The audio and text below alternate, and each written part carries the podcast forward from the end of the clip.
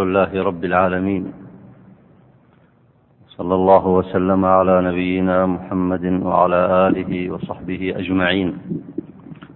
سبحانك اللهم لا علم لنا إلا ما علمتنا إنك أنت العليم الحكيم. أيها الإخوة الفضلاء السلام عليكم ورحمة الله وبركاته. نبتدئ في درس كتاب الاعتصام للإمام الشاطبي. رحمه الله تعالى. ونبتدئ من حيث انتهينا عن الكلام على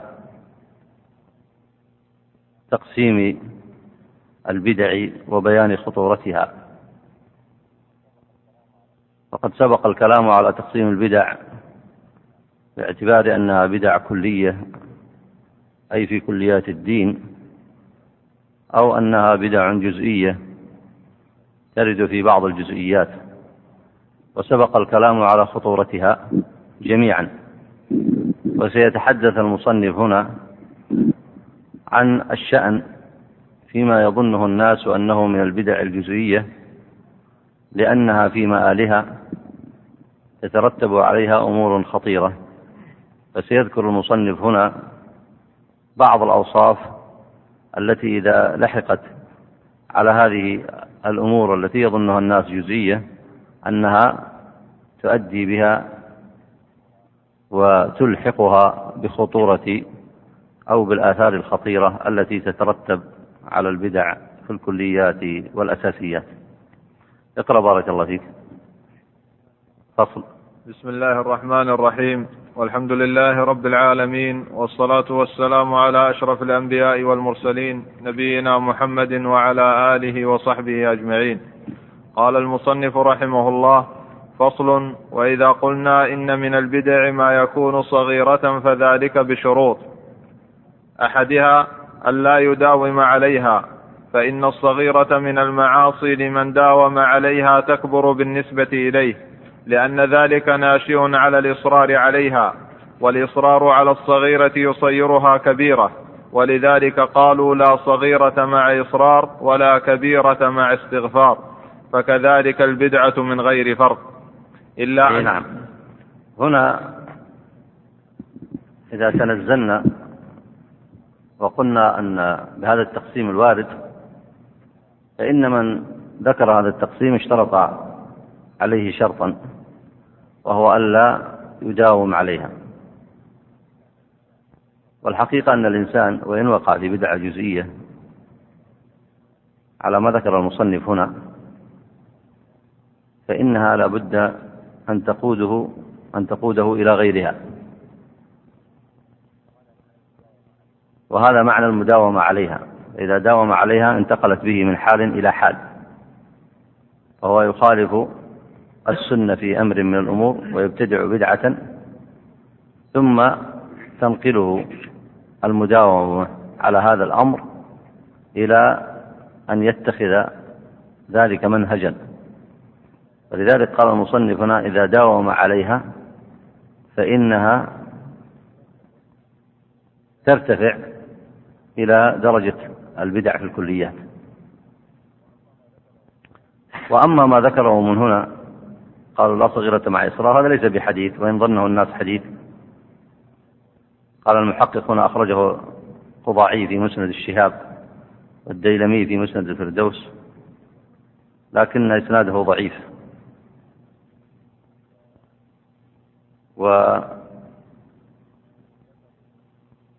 وذكروا فيه قالوا ورد من طريق أبي شيبة الخرساني عن ابن عباس. وقال البخاري فيه أي في أبي شيبة هذا فيما نقله عنه المناوي قال لا يتابع على حديثه. لا يتابع على حديثه. وقال الذهبي في الميزان أتى بخبر منكر. وهذا ليس بحديث وإن ظنه بعض الناس حديث.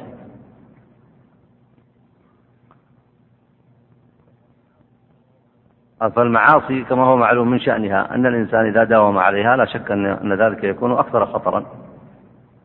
وكذلك البدع الجزئية إذا داوم الإنسان عليها فإنها تؤدي به إلى مخالفة أو الازدياد في مخالفة السنن.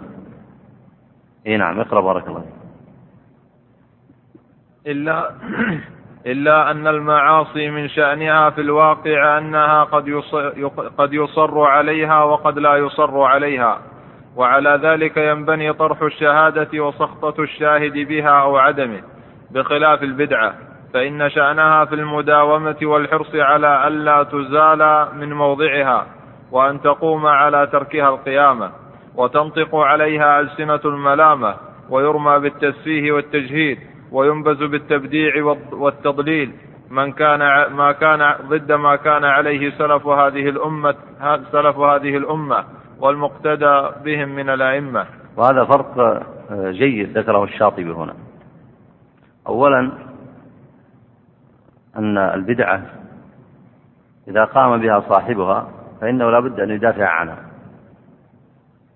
ثم يسميها بغير اسمها يسميها شرعا ويسميها سنة.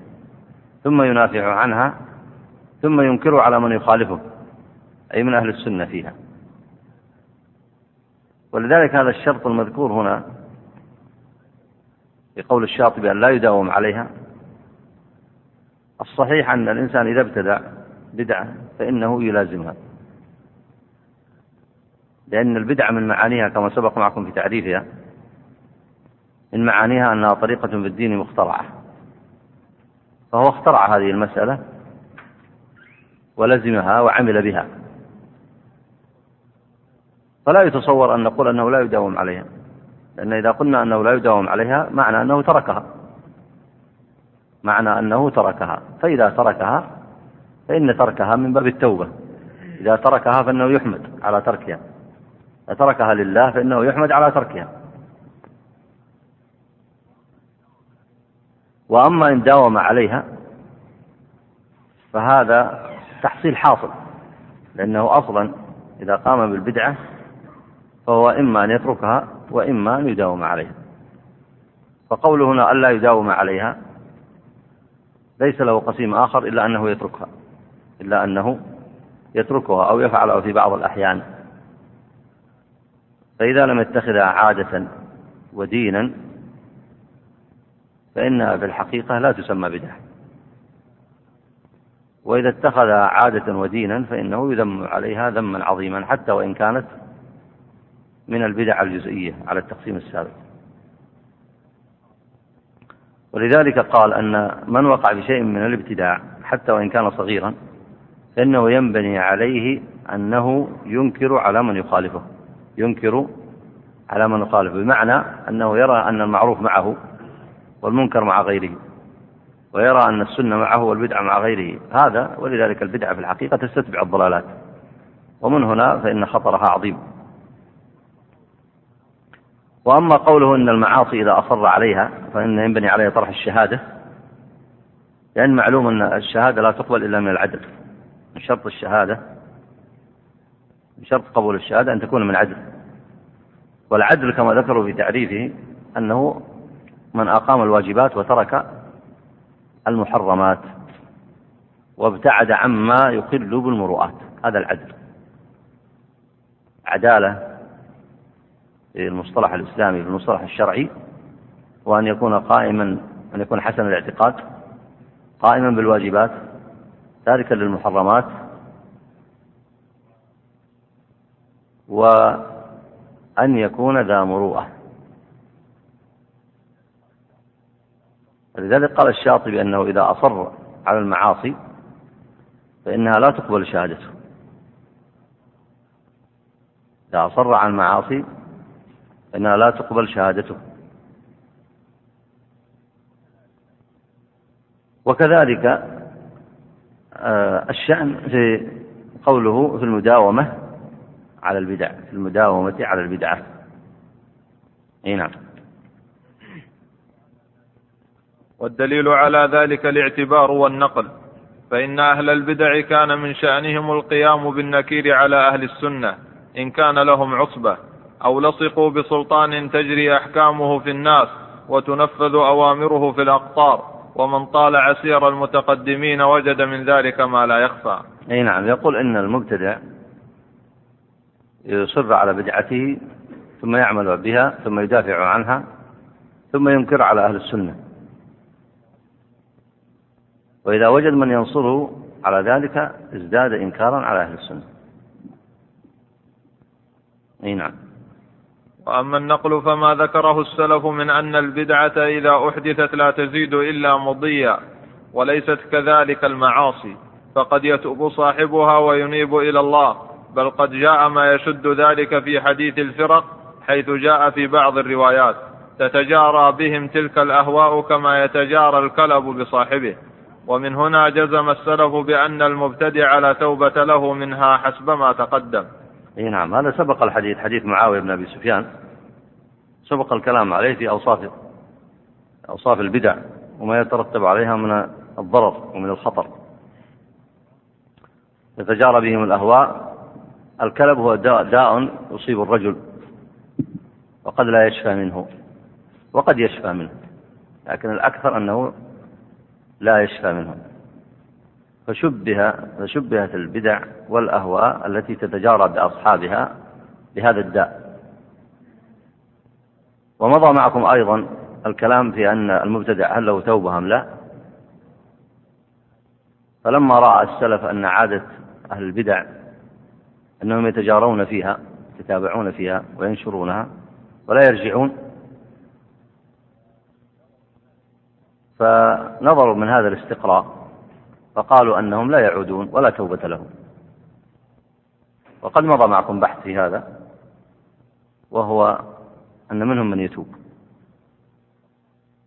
قد سبق معكم في دروس ماضية أن منهم من تاب وقد ثبت بهذا بذلك ثبتت بذلك آثار عن السلف.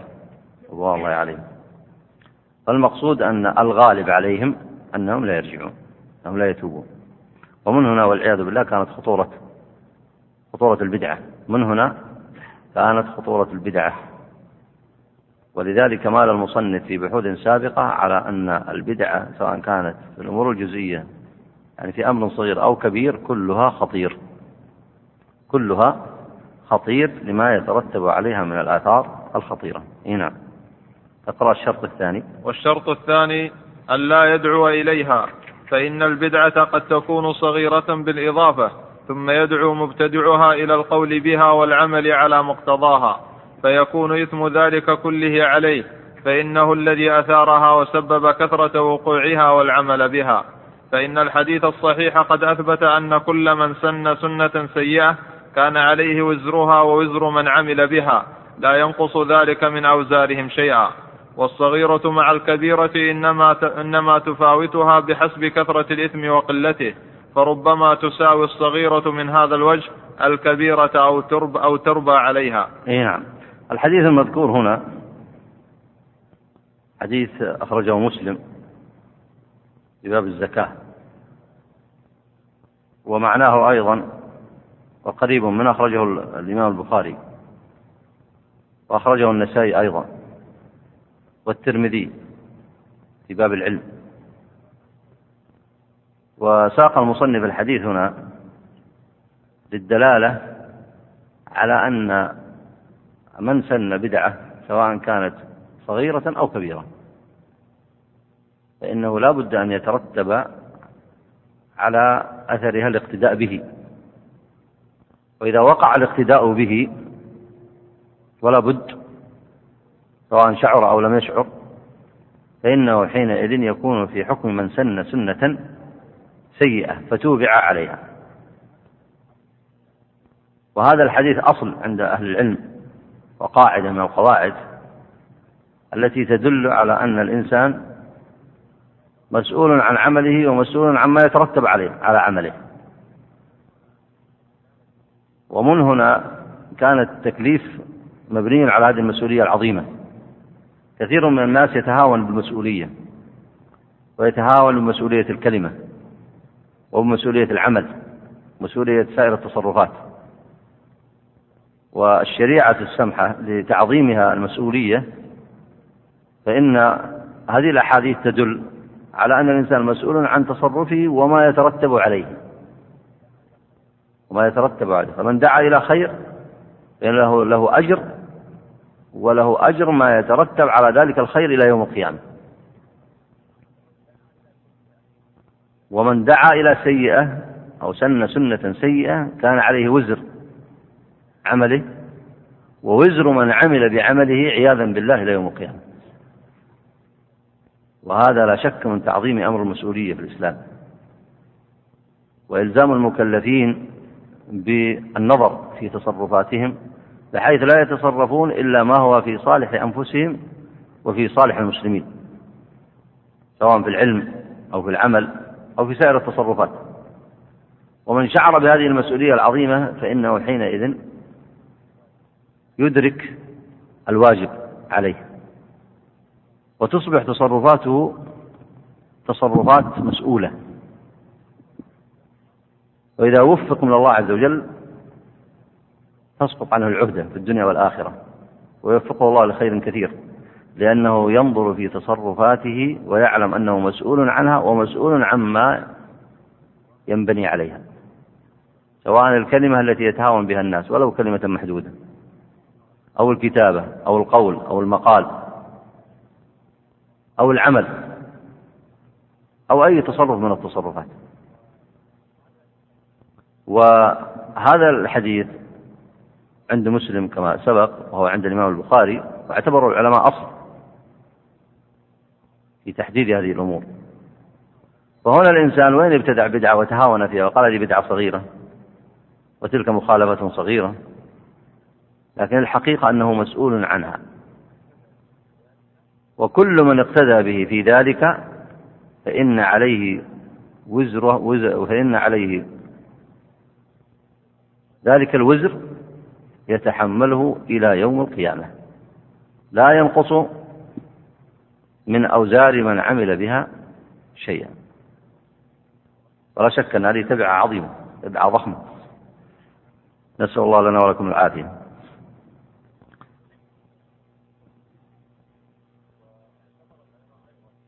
واعتبر العلماء أيضا من معنى هذا الحديث ما ورد عند الإمام البخاري في شأن ابني آدم. فإن من سن القتل أول أمره عليه وزره ووزر من عمل به إلى يوم القيامة. ثم عاد تأتي معكم مسألة من تاب هي مسألة توبة المبتدع. إذا تاب وصدق مع الله عز وجل ورجع فإن عليه أن يأتي بأعمال عظيمة تكفر عنه ما عمله من تلك الأوزار التي وقع بها بالضلالة أو أضل غيره بها. ولا شك أنكم تلاحظون أن هذا الحديث هنا من أن من سن سنة سيئة. ليس هناك فرق بين من سن سنة سيئة جزئية أو كلية صغيرة أو كبيرة. التهديد الذي في الحديث خطير يشمل يشمل النوعين. والشرط الثاني أن لا يدعو إليها لا شك أن من دعا إليها فإن جرمه أعظم. لكن أيضا هذا هذا الشرط أن قلنا في زيادة الإثم فنعم سيكون له فائدة. وأما إن نقلنا البحث إلى خطورة العمل الجزئي فالفائدة فيه كما سبق الشرط الأول تحصيل حاصل. لماذا؟ لأن من أتى ببدعة حتى وإن قال القائل أنها جزئية وأنها صغيرة فإنا نقول هل سيقتدى به فيها أم لا؟ حتى لو لم يدعو إليها. حتى لو لم يدعو إليها. فإنه إذا أتى بهذه البدعة الجزئية انقسم حاله إلى قسمين. قد يدعو إليها وقد لا يدعو إليها. فإن دعا إليها فلا شك أن هذا الشرط له فائدة لأن جرمه يزيد. ويعظم. لكن إذا لم يدعو إليها فيأتي القسم الثاني وهو أنه سيقتدى به فيها. لا بد أن يقتدى به فيها ولو من أهله لو من أقاربه ممن يراه. فإذا اقتدى الناس به فيها ولو كان الذين الذين اقتدوا بها اقتدوا فيه آه، قلة فإنه حينئذ يدخل في الحديث من سن سنة سيئة. كان عليه وزرها ووزر من عمل بها. أي نعم. فمن حق المبتدع إذا ابتلي بالبدعة أن يقتصر على نفسه ولا, يحمل ولا يحمل مع وزره وزر غيره. وهذا أيضا آه، من الناحية العملية ليس له واقع. من الناحية العملية لا يمكن تطبيقه. كيف يقتصر على نفسه؟ يعني يعتزل عن الناس؟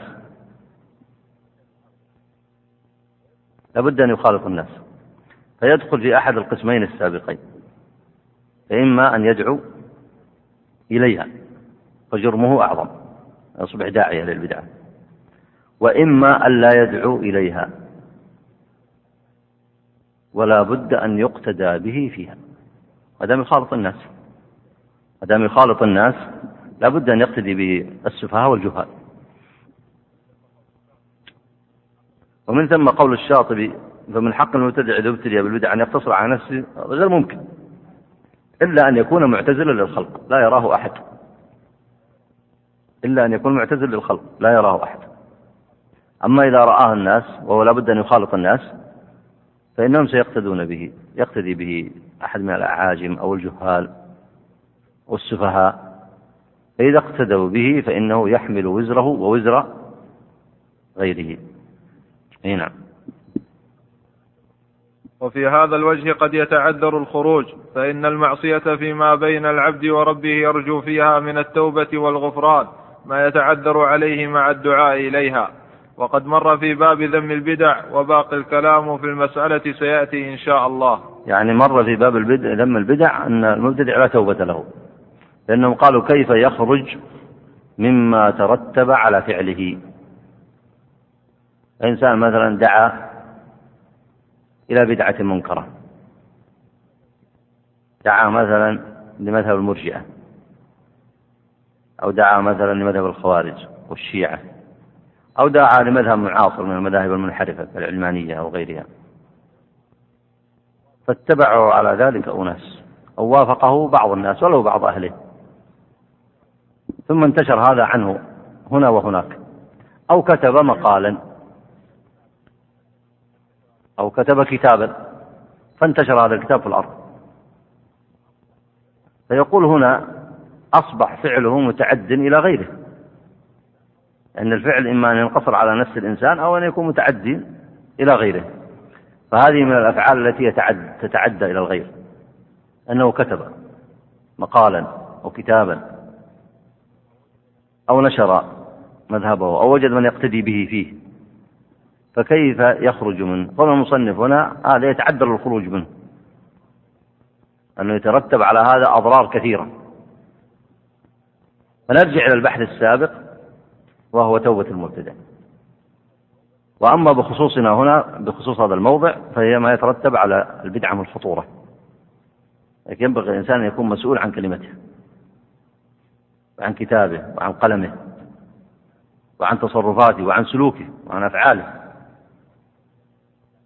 وهذا كان شأن السلف الأول. كان كلامهم قليل فبارك الله لهم فيما عندهم من العلم وكانوا يحفظون سلوكهم وأعمالهم من أن تدخلها البدع. حتى لا يأتي إنسان فيقتدي بهم وقد يسافر هذا الإنسان إلى منطقة بعيدة فينشر ذلك العمل. فيكون الذي عمل به أول مرة عليه وزره ووزر من اقتدى به. وكذلك في كتبهم وتأليفهم كانوا يحضرون من ذلك.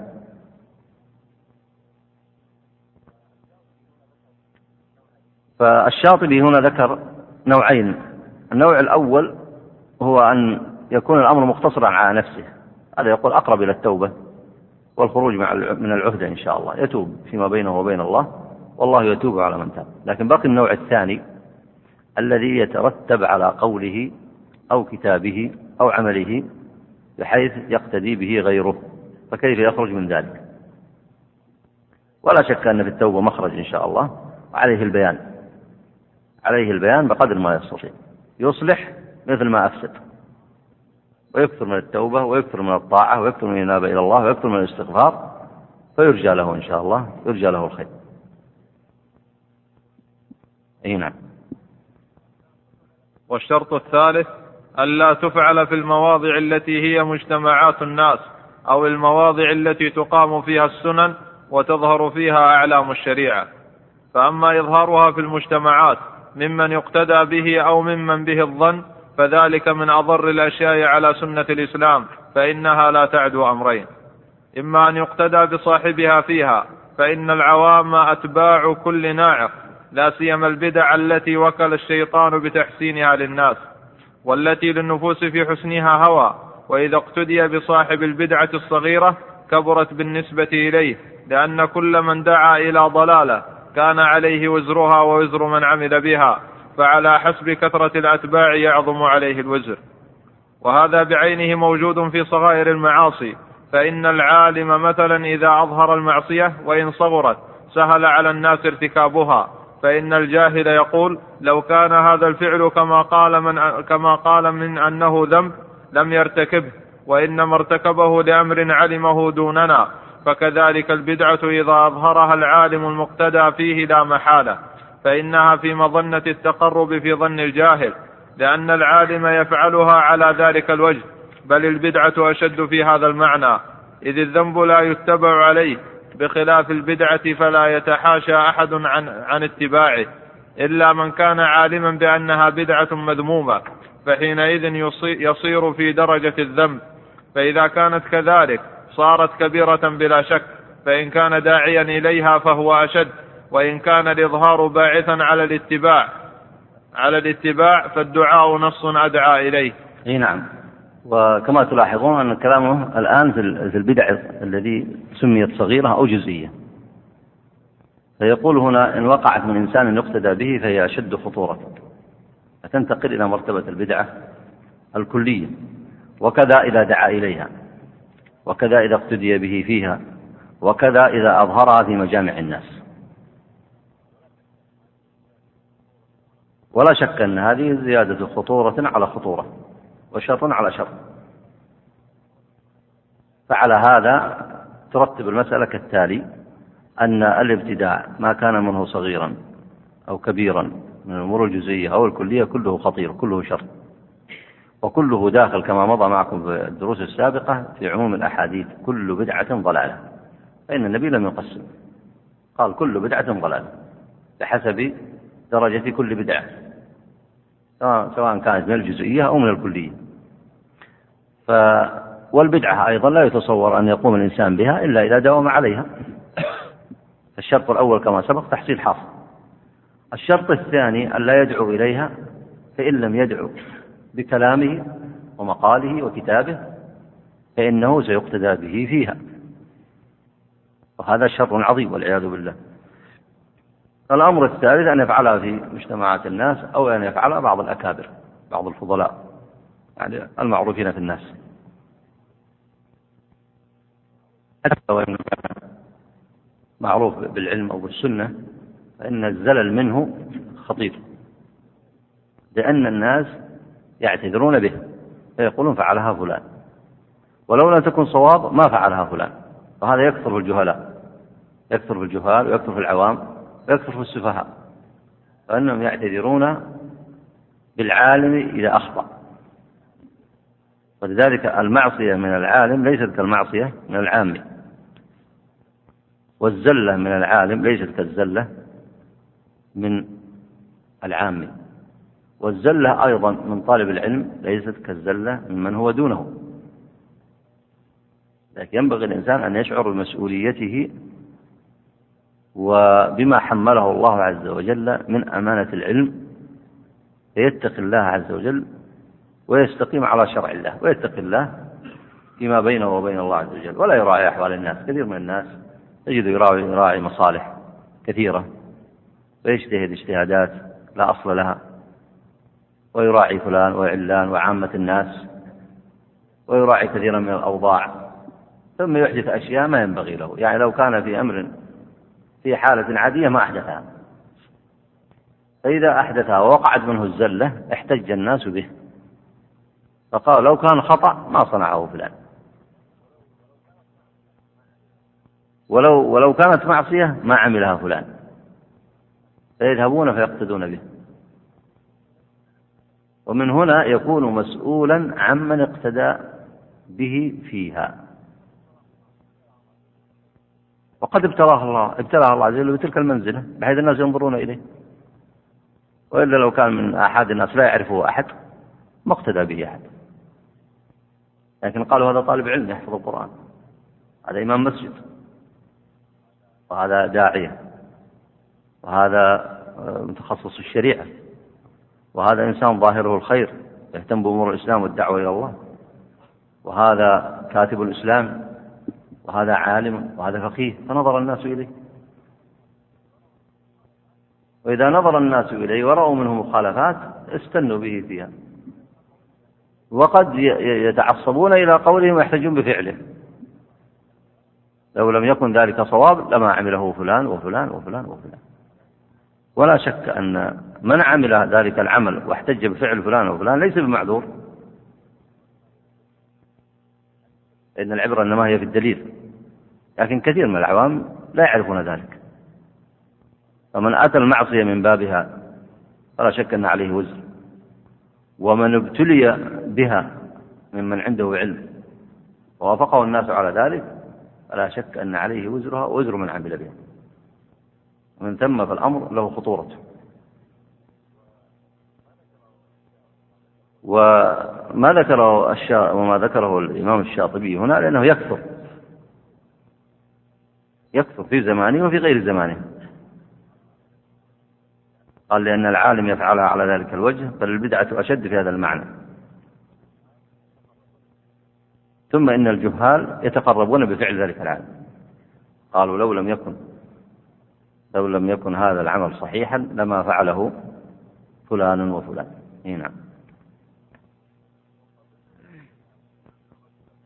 وقد روي عن الحسن أن رجلا من بني إسرائيل ابتدع بدعة فدعا الناس إليها فاتبع وأنه لما عرف ذنبه عمد إلى ترقوته فنقبها فأدخل فيها حلقة ثم جعل فيها سلسلة ثم أوثقها في شجرة فجعل يبكي ويعج إلى ربه فأوحى الله إلى نبي تلك الأمة أن لا توبة له.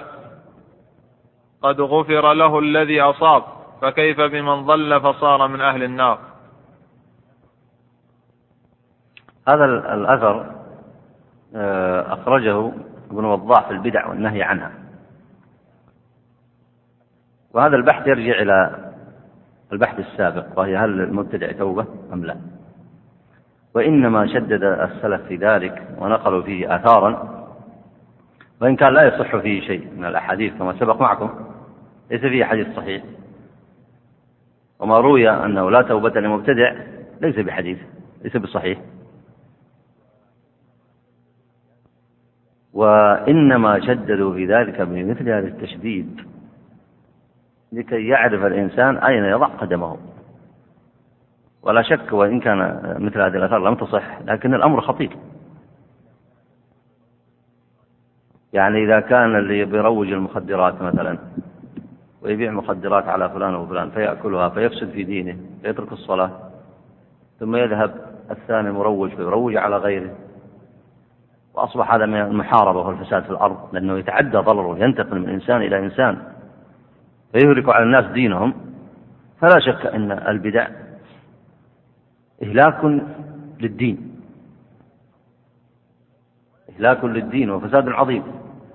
وما يترتب عليها. أنت المبتدع لا يدري ماذا سيترتب عليها. لكنه فتح باب شر على نفسه. فتح باب شر على نفسه. وأما ماذا سيترتب عليها فهذا يكفي فيه الإشارة ولا أنه يحتاج إلى محاضرات. لكن درستم التاريخ الإسلامي كم طائفة تعيش على البدع وتموت على البدع ويتتابع الأجيال فيها على البدع؟ وما زالت مستمرة. هذا تتابع استمرار ولا لا؟ فتنة عظيمة في الدين وأعظم شيء للناس حفظ دينهم. مثل العبادات الشركية اللي عند القبور. تنظر فيها فتقول إلا أن يبعث الله لهذه الأمة مجدد أو مجددين في كل مكان. وتعود هذه الأمة إلى إلى رشدها ويكثر فيها العلم تظهر فيها السنن حتى يزال تزال القبور العبادات الشركية التي هي أصل الشرك الأكبر. اللي حدث في قوم نوح. كرموا الصالحين واهتموا بهم صوروهم جعلوا على قبورهم بناء. ثم انتقل جاء الجيل الثاني فانتقل إلى صرف شيء من العبادة ثم تتابعت الأجيال بعد ذلك. واحتاج هذا الشرك ليخرج من الأرض إلى إلى أنبياء يبعثهم الله عز وجل يجددون الدين. لكن تتابعت الأجيال على هذه البدع. فضرر البدع يتعدى يفسد يفسد الأمم. وأما بالنسبة للبدع المعاصرة فإنك لا تجد شرا في هذه الأمة إلا وسببه البدع. ما كان منها قديما وما كان منها من البدع الحديثة المعاصرة. فالآثار التي ذكرها السلف هنا لعظيم ما يترتب على البدع من انحرافات في الجماعات والأمم والمجتمعات. بقي البحث السابق الذي مضى معكم في أكثر موضع وهو توبة المبتدع. من خرج بنفسه وتاب إلى الله عز وجل وصدق فعليه أن يبدل مكان السيئة الحسنة. وبقدر ما أفسد يصلح. فلعل الله أن يقبل توبته. وإنما ذكرت هذه الآثار لمقاصد عظيمة كما سلف وسلفت الإشارة إليها. أي نعم. وأما اتخاذها في المواضع التي تقام فيها السنن فهو كالدعاء إليها بالتصريح لأن عمل إظهار الشرائع الإسلامية يوهم أن كل ما أظهر فيها فهو من الشعائر فكأن المظهر لها يقول هذه سنة فاتبعوها. إي نعم.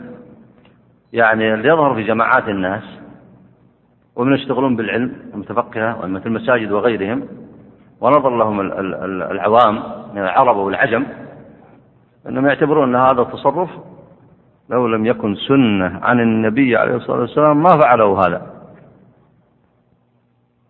يقتدون بك شعرت أو لم تشعر. إي نعم. اقرأ بارك الله فيك. سيذكر الآن الشاطبي أمثلة مالك وعن غيره من أهل العلم. اي نعم. قال أبو مصعب قدم علينا ابن مهدي فصلى ووضع رداءه بين يدي الصف فلما سلم الإمام رمقه الناس بأبصارهم ورمقوا مالكا. وك... لاحظ الآن لاحظ يعني مستوى الناس في الفقه. ولذلك الجيل الأول لما اهتم بالعلم والعمل والدعوة أخرج مجتمع قوي في جميع الجوانب. فهذه المخالفة ابن مهدي من كبار تلامذة الإمام مالك. عبد الرحمن بن مهدي المعروف المشهور الإمام الكبير. وهو الذي نشر مذهبه في العراق. هو من كبار المحدثين. فأحدث شيئا في المسجد لم يكن معروفا عند الناس. فلاحظ العبارة هنا.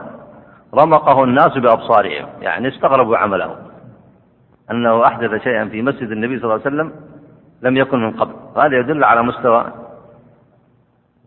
يدل على مستوى الناس ونباهتهم وخوفهم من البدع.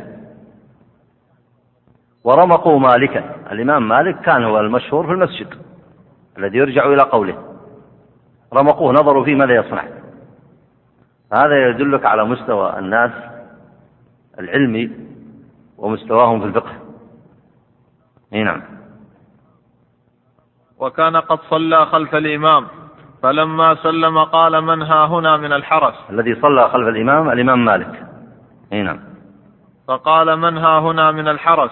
فجاءه نفسان. أي جاءه رجلان من الحرس. وهذا يدل أن العلماء كانوا يأمرون وينهون. ويسمع لهم ويطاعون. فالإمام مالك نادى الحرس من المسجد. قال من ها هنا من الحرس؟ أي نعم. فقال خذا صاحب هذا الثوب فاحبساه.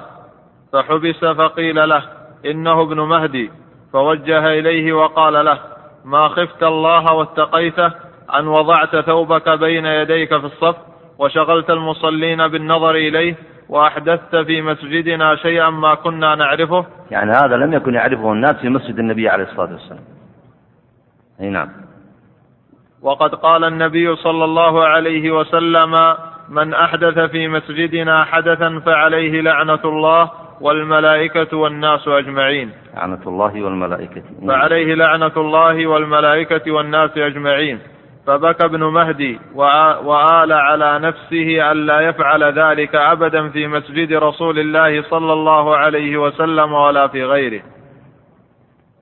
وفي رواية عن ابن مهدي قال فقلت للحرسين لاحظ هنا ما قال هذه بدعة صغيرة؟ هذه مخالفة صغيرة. ولا تدخل تحت الحديث المذكور من أحدث في مسجدنا حدثا. فأخذوا يشققون في المسائل ويضيعون هيبة الموقف. وإنما أناس كانوا أهل سنة أهل كرامة.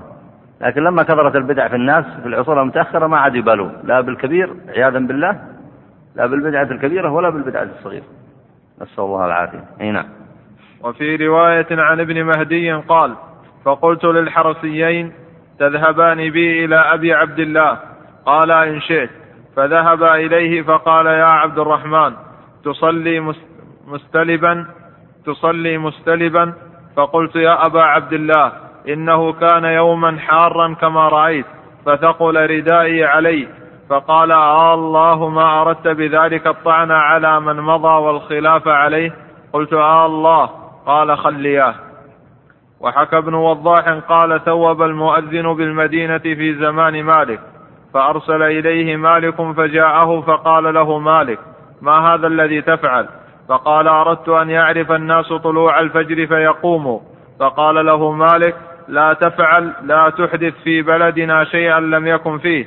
قد كان رسول الله صلى الله عليه وسلم بهذا البلد عشر سنين وأبو بكر وعمر وعمر وعثمان فلم يفعلوا هذا. فلا تحدث في بلدنا ما لم يكن فيه. نعم. التثويب أنه يردد الدعاء بين الأذان والإقامة كما سبق معكم. يعني يؤذن بين الأذان والإقامة عشر دقائق ينتظر الناس أو ثلث ساعة كل مرة يقوم ويدعو. ولو بصيغة الأذان أو الإقامة. كل مرة كل مرة يقوم فيدعو بين الأذان والإقامة. هذا زيادة في الدين إحداث. ذكر له الإمام الإمام مالك فنهاه عن ذلك مع أن الرجل اعتذر يقول أريد أن يعرف الناس طلوع الفجر فيقوم. وقد يثوب قبل الأذان وقد يثوب بين الأذان والإقامة. التثويب له صور كثيرة. أي نعم. لكن هذا هو التثويب المذموم. أي نعم. فكف المؤذن عن ذلك وأقام زمنا ثم إنه تنحنح في المنارة عند طلوع الفجر فأرسل إليه مالك فقال له ما هذا الذي تفعل؟ قال أردت أن يعرف الناس طلوع الفجر. فقال له ألم أنهك أن لا تحدث عندنا ما لم يكن؟ فقال إنما نهيتني عن التثويب. فقال له لا تفعل فكف زمنا ثم جعل يضرب الأبواب. فأرسل إليه مالك فقال ما هذا الذي تفعل؟ فقال أردت أن يعرف الناس طلوع الفجر. فقال له مالك لا تفعل لا تحدث في بلدنا ما لم يكن فيه. قال اي نعم أكمل بارك الله قال ابن وضاح وكان مالك يكره التثويب. قال وإنما أحدث هذا بالعراق. قيل لابن وضاح فهل كان يعمل به بمك بمكة أو المدينة أو مصر أو غيرها من الأمصار؟ فقال ما سمعته إلا عند بعض إلا عند بعض الكوفيين والإباضيين. فتأمل كيف منع مالك من إحداث أمر يخف شأنه عند الناظر فيه ببادئ الرأي وجعله أمرا محدثا. وقد قال في التثويب إنه ضلال وهو بين لأن كل محدثة بدعة وكل بدعة ضلالة. ولم يسامح للمؤذن في التنحنح ولا في ضرب الأبواب. لأن ذلك جدير بأن يتخذ سنة كما منع من وضع رداء عبد الرحمن بن مهدي خوف أن يكون حدثا أحدثه. وقد أحدث بالمغ... وقد أحدث بالمغرب المتسمي بالمهدي تثويبا عند طلوع الفجر وهو قولهم أصبح ولله الحمد إشعارا بأن الفجر قد طلع لإلزام الطاعة ولحضور الجماعة وللغدو لكل ما يؤمرون به. فيخصه هؤلاء المتأخرون تثويب تثويبا بالصلاة كالأذان. ونقل أيضا إلى أهل المغرب الحزب المحدث بالإسكندرية وهو المعتاد في جوامع الأندلس وغيرها. فصار ذلك كله سنة في المساجد إلى الآن فإنا لله وإنا إليه راجعون. الله المستعان نعم. وقد فسر التثويب الذي أشار إليه مالك بأن المؤذن كان إذا أذن فأبطأ الناس قال بين الأذان والإقامة. قد قامت الصلاة حي على الصلاة حي على الفلاح. وهذا نظير قولهم عندنا الصلاة رحمكم الله. وروي عن ابن عمر رضي الله عنهما أنه دخل مسجدا أراد أن يصلي فيه فثوب المؤذن فخرج عبد الله بن عمر من المسجد وقال اخرج بنا من عند هذا المبتدع ولم يصلي فيه. قال ابن رشد وهذا نحو مما كان يفعل عندنا بجامع قرطبة من أن يفرد المؤذن بعد أذانه قبل الفجر النداء عند الفجر بقوله حي على الصلاة ثم ترك. قال وقيل إنما عني بذلك قول المؤذن في أذانه حي على خير العمل لأنها كلمة زادها في الأذان من خالف السنة من الشيعة. أي نعم. حديث ابن عمر هنا رواه أبو داود في الصلاة.